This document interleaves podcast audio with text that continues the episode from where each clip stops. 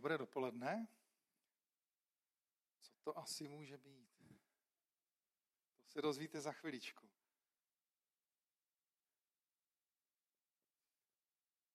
Nespojluj.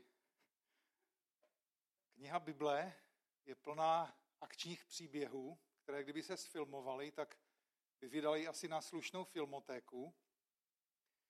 V hlavní roli by vždycky asi vystupoval Bůh, to by asi nemohlo být jinak, ale myslím si, že na paty by mu mnohdy šlapaly e, různé lidské postavy ve v takových vedlejších rolích. Ty nejznámější postavy Bible, ty jsou prorostlé do povědomí lidí. Při nejmenším jejich jména zná každý. Že jo? Adam, Eva, Noé, Šalamoun, Job, Lucifer, Ježíš a Mojžíš. Ta jména možná lidé znají opravdu, ale díky těm filmovým adaptacím, to je takové médium, skrze které se to k lidem dostane nejsnáz, ale ty jejich příběhy si už lidé občas pletou. Já mám v práci kamaráda, který má prostě Mojžíš a Ježíš smíchané do jednoho kotlíku a neví moc, jako, který je který. A dneska se podíváme na zoubek právě tomu Mojžíšovi. Podíváme se na to, co má nějaký tři tisíce let mrtvý Mojžíš společného dneska s námi. Mám takový pocit, že Mojžíš v Biblii jako v knize si ukrajuje snad největší díl, co se týče objemu. Je tam zmíněný asi, počítal jsem pomocí aplikace 384krát,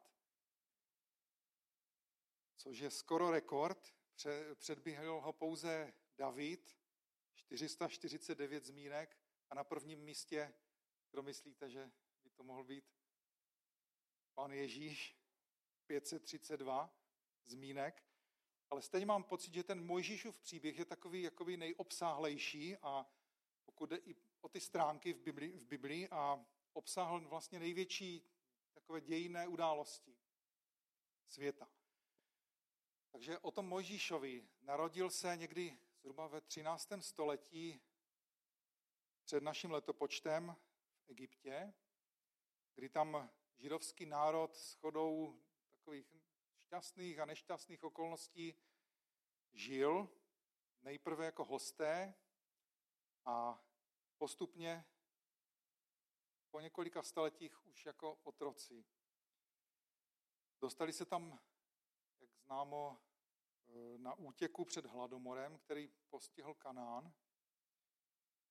A neplánovaně tam stvrdili 400 let.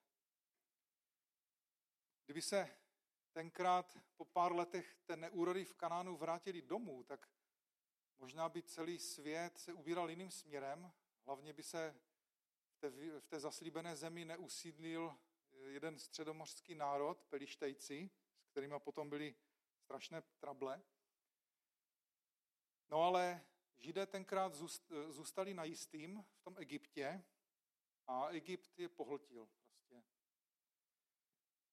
Ty velké národy mají úžasnou schopnost absorbovat všecko, co e, do nich přiteče. A ještě to navíc využít ke svému prospěchu.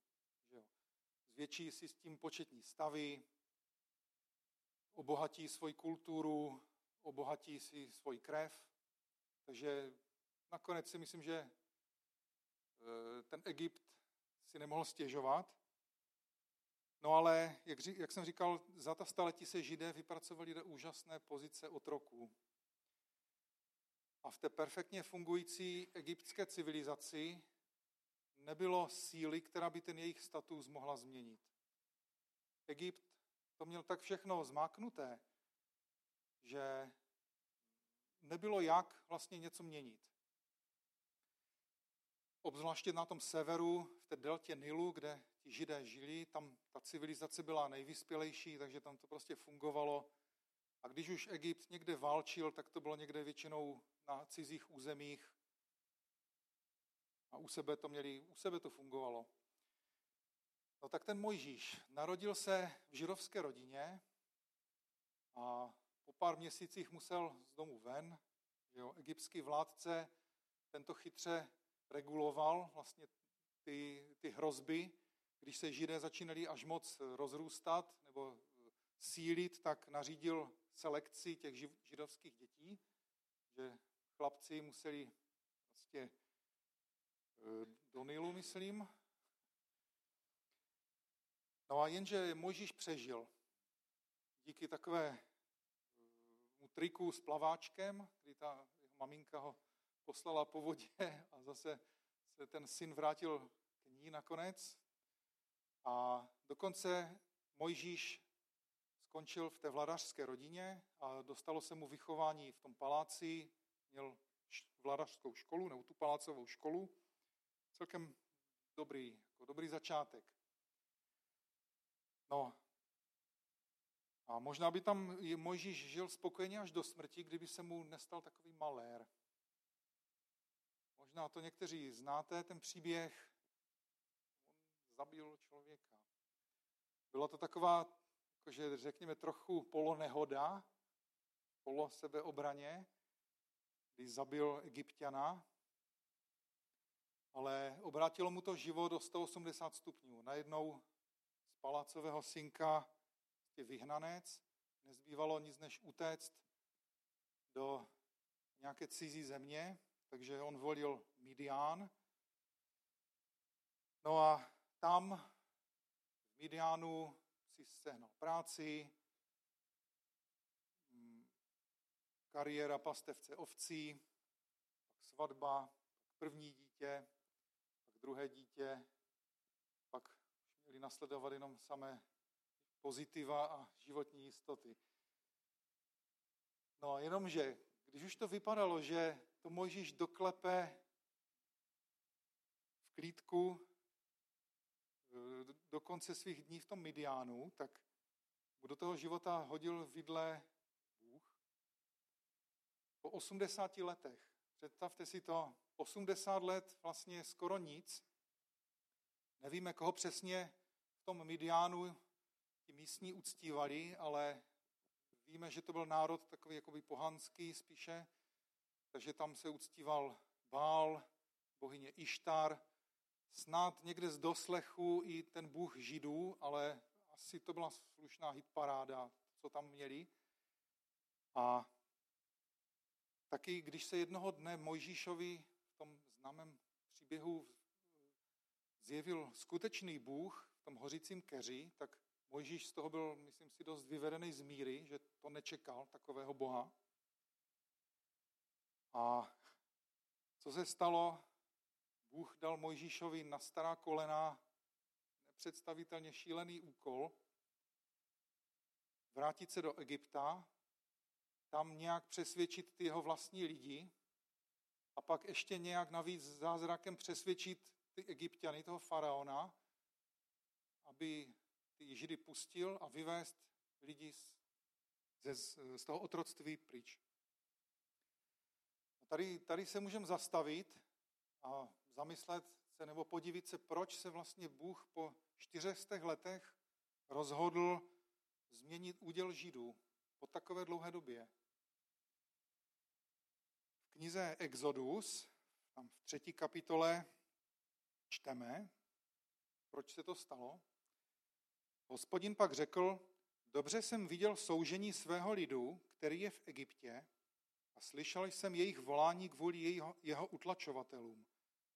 Vždyť vím o jeho bolestech. Sestoupil jsem, abych ho vysvobodil z moci egyptianů a abych ho z oné země vyvedl do země dobré a rozlehlé, do země oplývající mlékem a medem. To je pro nás takový důležitý detail, protože víme, že Bůh je stejný včera i dnes, tak eh, tehdy, i když si dal teda jako pořádně na čas, tak v něm nějak dozrálo rozhodnutí zasáhnout do světa lidí a změnit osud toho jeho lidu.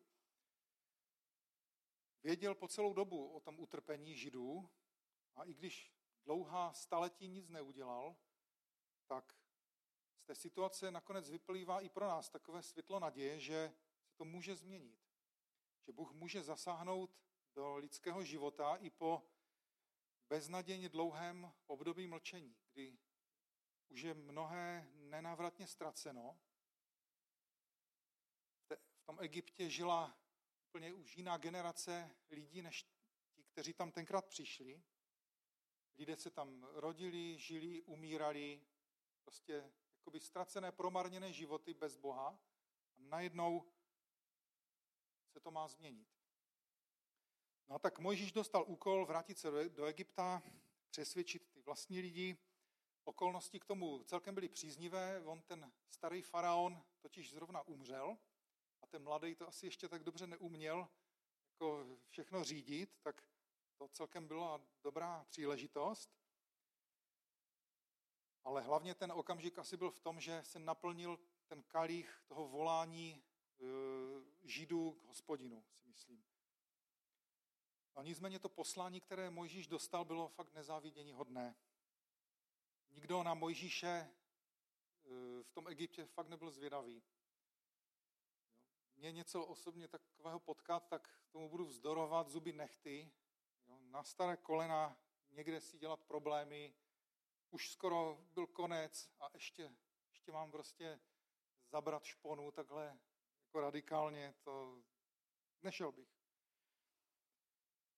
To bych si radši nechal vrtat zuby, což je moje fobie.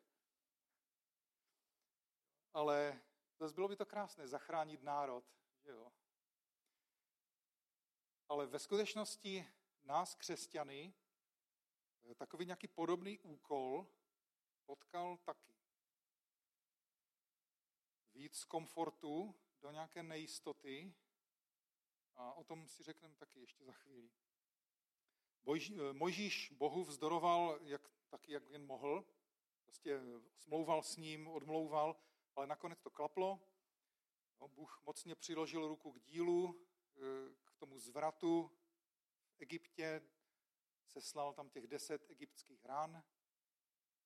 A než, než Egypt povolil, a nakonec se ti Židé nechali vyvést z toho těžkého, ale zaběhnutého způsobu života. Popravdě Židům se do té svobody asi moc nechtělo, respektive nikdo pořádně netušil, do čeho vlastně jdou. Ani to nemohli tušit. Kdyby to nějak tušili, co je čeká, ta poušť, tak si myslím, že by nakonec se ani nehli. A však taky brzy po tom útěku z Egypta začaly potíže. No tolik, tolik na úvod. A o těch potížích bych dneska chtěl trošku promluvit. A co způsobovalo ty potíže na té poušti, je právě tady pod tou plachtou. Tak já vám to ukážu. Nepípá to, takže křepelky to nejsou, ale tady tohle.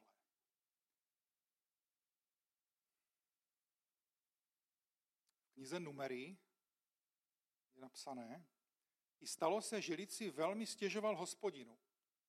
Hospodin to slyšel a vzplanul jeho hněv. Vzplanul proti ním hospodinu v oheň a strávil konec tábora.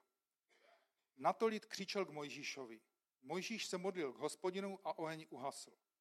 I pojmenovali to místo Tabéra, neboť proti ním vzplanul hospodinu v oheň. Lůza, která byla mezi nimi, plála touhou, takže i synové Izraele znovu plakali a říkali, kdo nás nakrmí masem. Vzpomínáme na ryby, které jsme jedli zadarmo v Egyptě, na okurky, melouny, pórek, cibuli a česnek. Teď jsme vyschlí, nevidíme nic než jen tu manu. Ten někdy není problém to, kam chceme dojít, ale to, co musíme kvůli tomu opustit. Je takové pořekadlo, že každý by chtěl do nebe, ale nikdo nechce umřít. Tady v sále se mnohdy lidé posazují odzadu, protože člověk má takovou přirozenou jako schopnost, vlastnost držet se trochu vzadu radši, držet se těch jistot. Já tam taky většinou sedávám a jenom když mě okolnosti dotlačí někam dopředu, jako dneska, tak teda jdu. A stejně to bylo i za těch dnů otroctví v Egyptě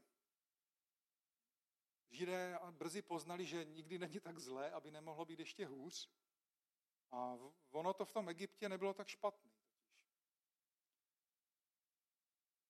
To jádro, kterému, to jádro toho vnitřního rozpolcení, kterému židé čelili na poušti, ta svoboda versus nejistota, kterému čelíme i my dneska, když jsme se kvůli Kristu rozhodli opustit starý způsob života, rozho- zdůraznuju, rozhodli opustit. Za mě ne, neříkám opustili, protože opustili jsme opravdu všechno, čím jsme se krmili před poznáním Boha. To slovo exodus, které zná taky každý, že to znamená výjití, trvalý odchod od někud někam jinam, znamená, že zanecháme, opustíme všechny životní jistoty, kterých jsme, na kterých jsme stavěli. A to je fakt na zvážení. Není to jednoduchá volba, když nad tím člověk přemýšlí delší dobu. Jestli okurky, anebo do pouště. A tak když člověk stojí na té poušti potom, tak vzpomíná na ty okurky a melouny, které zůstaly v Egyptě, které tam byly zadarmo. Ono to v tom otroctví nebylo tak špatný.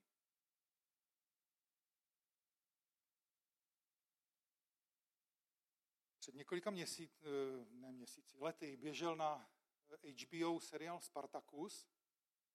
Možná jste to sledovali. V tom zrovna vysílali díl, ve kterém ti gladiátoři zase po těch soubojích se vraceli do toho podzemí, do těch kobek, kde žili. A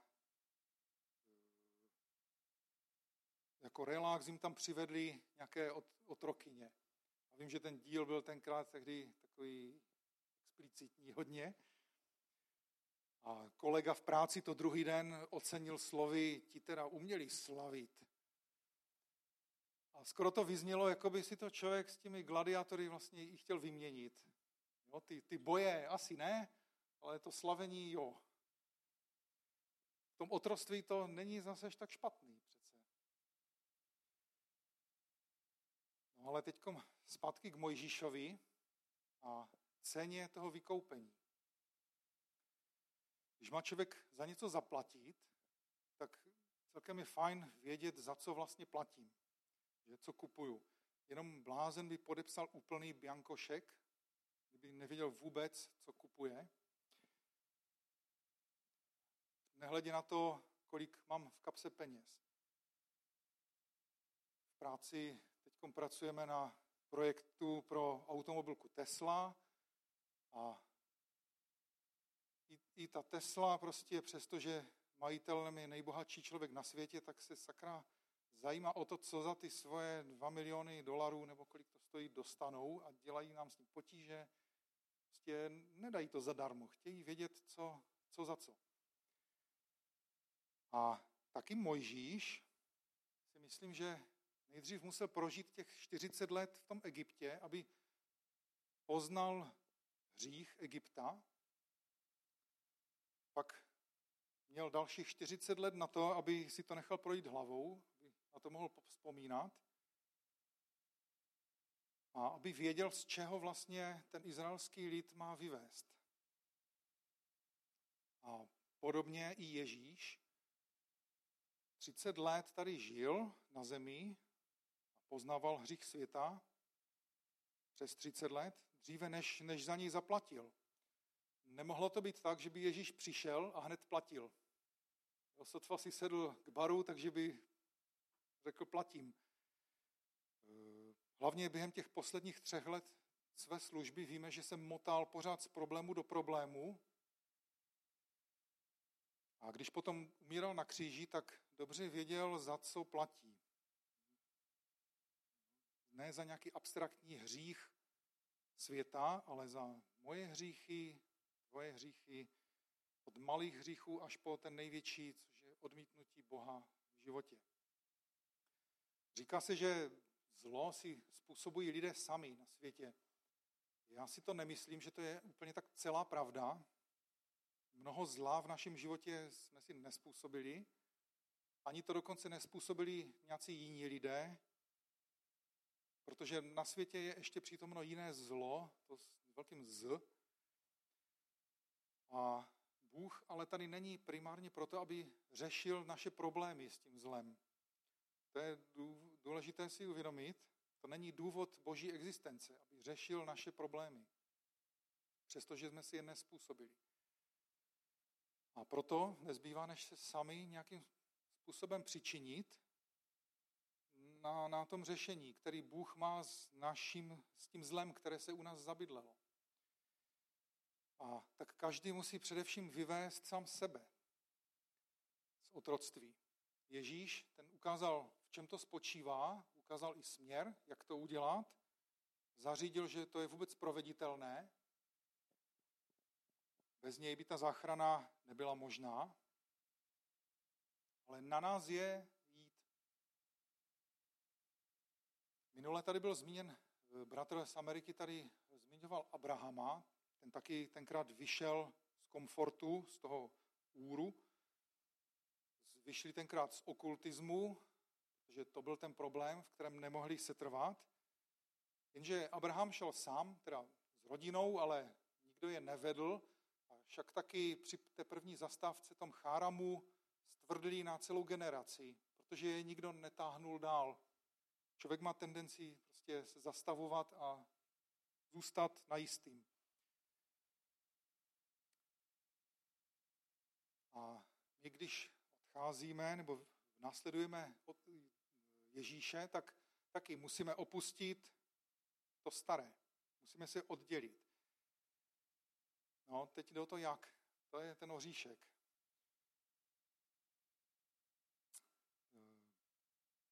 Melouny a okurky. Ty sami o sobě jakoby nejsou problém. Problém je, odkud se ty melouny, okurky berou odkud jsou, kdo nám je dává a čím za to platím. Přemýšlel jsem, k čemu to vlastně připodobnit dneska, že jo,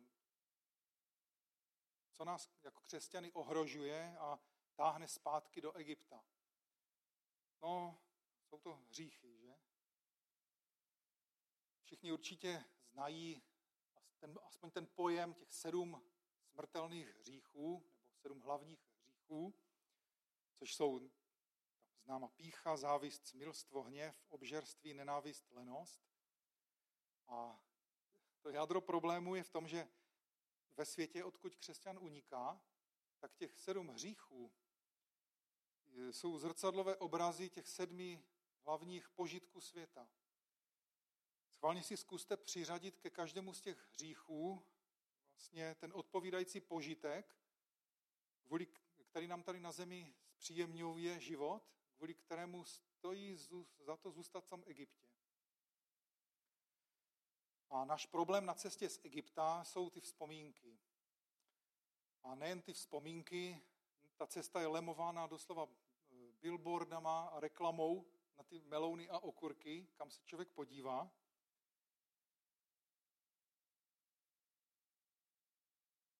Abraham tenkrát vyšel z toho chaldejského úrumu, uvázl v Cháranu na generaci a kdyby Židy nikdo nevedl přes tu poušť a neustále je nemotivoval po dobrém, po zlém, tak eh, daleko by fakt asi nedošli. Myslím, že někde 30 kilometrů za Káhirou by to zapíchli a dál by se nehli. Dojedli by ty poslední zásoby, ty poslední melouny a druhý den by to otočili zpátky.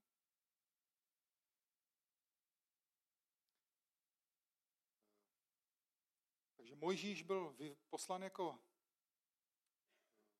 vůdce proto, že to zlo, které tak prostoupí člověku život, že už ho ani nevidíš, tak eh, tomu sám člověk jakoby neodolá, nevyvázne.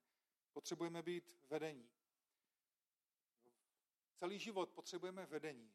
Máme zkušenosti prostě v práci. Nestačí, aby váš šéf jednou řekl, co po vás chce, za půl roku si přišel zkontrolovat, jestli se to tak stalo. To nestačí. Nebo dětem nestačí jednou provždy říct, prostě nedělej to, a potom v, os, v jeho 18 letech se divit, že to ještě pořád dělá. Jo, bez, Prostě vedení nevyhnutelně ustrneme, to je naše přirozenost. A Mojžíš musel ty lidi vést přes strašný odpor. To muselo být neskutečné. 40 let odporu proti tomu jeho poslání. Vydrželi byste někdo vést 40 let nějaký tým, ve kterém by se pořád někdo stavil na odpor a házel vám klacky pod nohy. A to, co vlastně nastartujete, ještě nakonec otočil línak, jo, překroutil to. Mám jednu špatnou zprávu, protože přesně takový úkol každého z nás vlastně čeká. Jo, celý život musíme vést totiž sami sebe z toho Egypta. Jo, a to naše staré já nám na té cestě dělá neskutečné potíže. Do smrti prostě budeme vzpomínat na ty melouny a okurky, které zůstaly v Egyptě. A to staré já, které bych chtělo zpátky, musíme táhnout za sebou. Jo, někdy to jde po dobrém, někdy ne, někdy prostě to staré já si řekne, já už dál nejdu, tak ho musíme prostě táhnout na zádech, nějak se zatnutými zuby, vyhrožovat, násilí. Prostě všechny metody jsou povolené. A myslím, že Mojžíš musel být eh, jako neuvěřitelně otrlý člověk, že to nevzdal. Však taky, ale na to nebyl sám, protože on jako vůdce sám měl taky vedení, musel neustále dobíjet baterky ve stanu setkávání. Bez toho by to taky nedal, protože on byl taky jenom člověk. Nebyl dokonalý, stejně jako my. No a kdo vede nás jako křesťany? Napadne vás nějaký, nějaká paralela?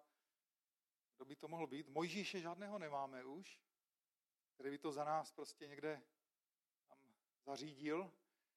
Máme Božího ducha, Ducha Svatého, ale stejně jako tenkrát ten Bůh v podobě toho kouřového sloupu nebo v noci ohně šel a oni museli za ním, tak dneska taky Duch Svatý se jako nějak moc dvakrát nevnucuje s tím, aby nás táhnul pryč z toho Egypta.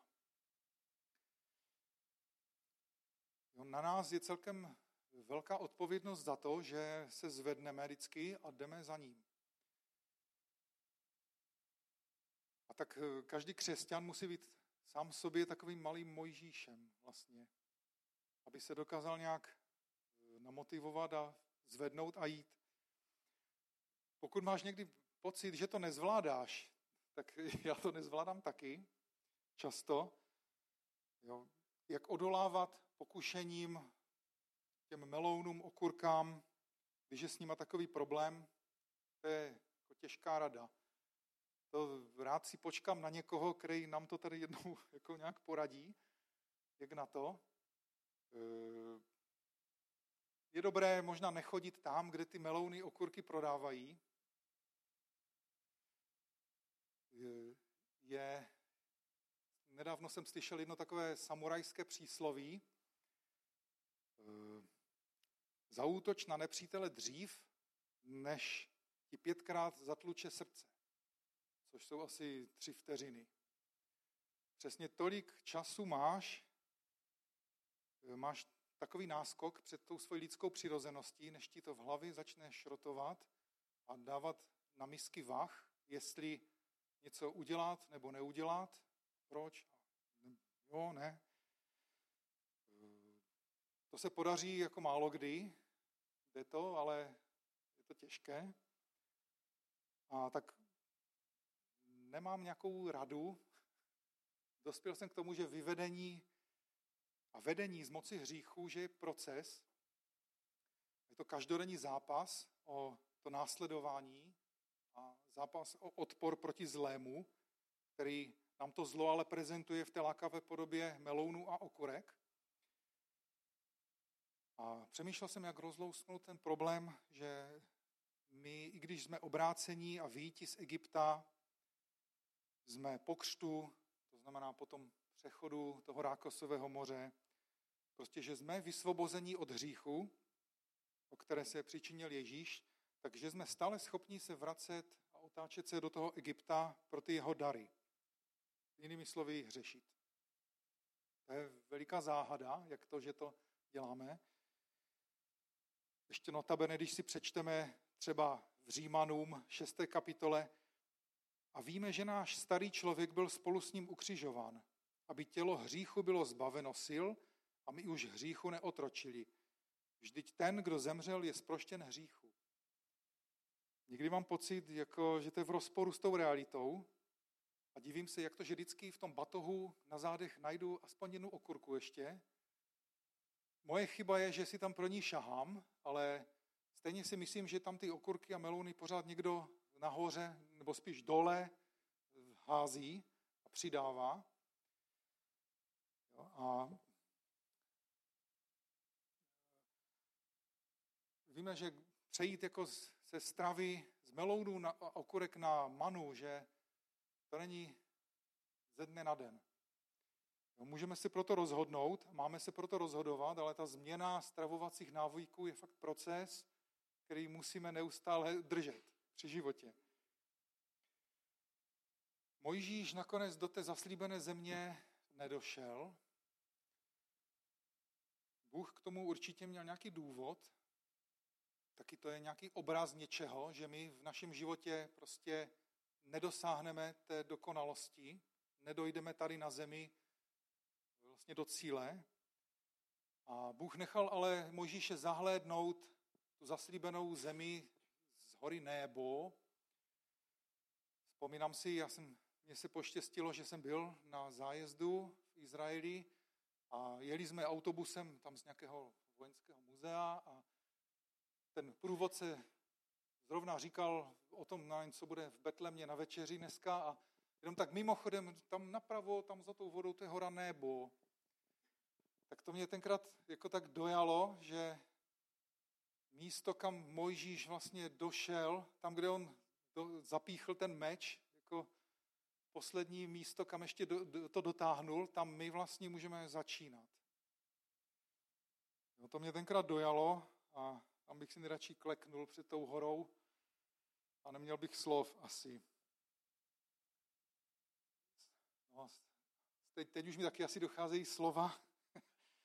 prostě ten eh, boží příběh leží ještě nedopsaný před každým z nás a jen na nás, aby jsme to psali dál jako Mojžíšové. Žádný člověk není Bohem předurčený k tomu, aby svůj život prožil v tom paláci, jako Mojžíš těch prvních 40 let, ani jako pastevec ovcí někde v Midiánu ve vyhnanství, po těch dalších 40 let. Ale každému z nás Bůh dal za úkol, ne, ne prozbu nebo žádost, ale úkol víc z Egypta. A Bůh říká, já budu s tebou. Půjdu s tebou, bude to těžké, to ti nezatajují, ale necháš za sebou melouny a okurky. Nemyslí, a nemyslí na to příliš. Nemyslí na to do té míry, že by tě to odradilo od cesty. Nepůjdeš sám, já budu s tebou. Dokonce Bůh i počítá s tím, že e, si po cestě budeme stěžovat. On to ve skutečnosti určitě chápe, ale neotočme svůj život zpátky do Egypta. Jako Egypt je pro tenhle svět hodně dobré místo. Jo? Sedm smrtelných hříchů, sedm slastí života. Jenomže končí tvůj život a budeš pohřben v tom údolí králů. Znáte údolí králů, že tam jsou hrobky faraonů a vedle toho je hřbitov těch otroků, těch stavitelů těch pyramid. A tak eh, říkám, zachraň se, kdo můžeš, dokud tě nohy nesou z Egypta pryč, pokud možno směr Jeruzalém. A tak bych vám chtěl požehnat odvahou a silou k tomu výjití a k celé té cestě. Nereptejte moc, když už tak jenom trochu. Nestěžujte si na stíhu kříže, když už tak jenom trochu. A nevzpomínejte na melouny a okurky. Jenom trochu možná. Byly fakt dobré. Jo?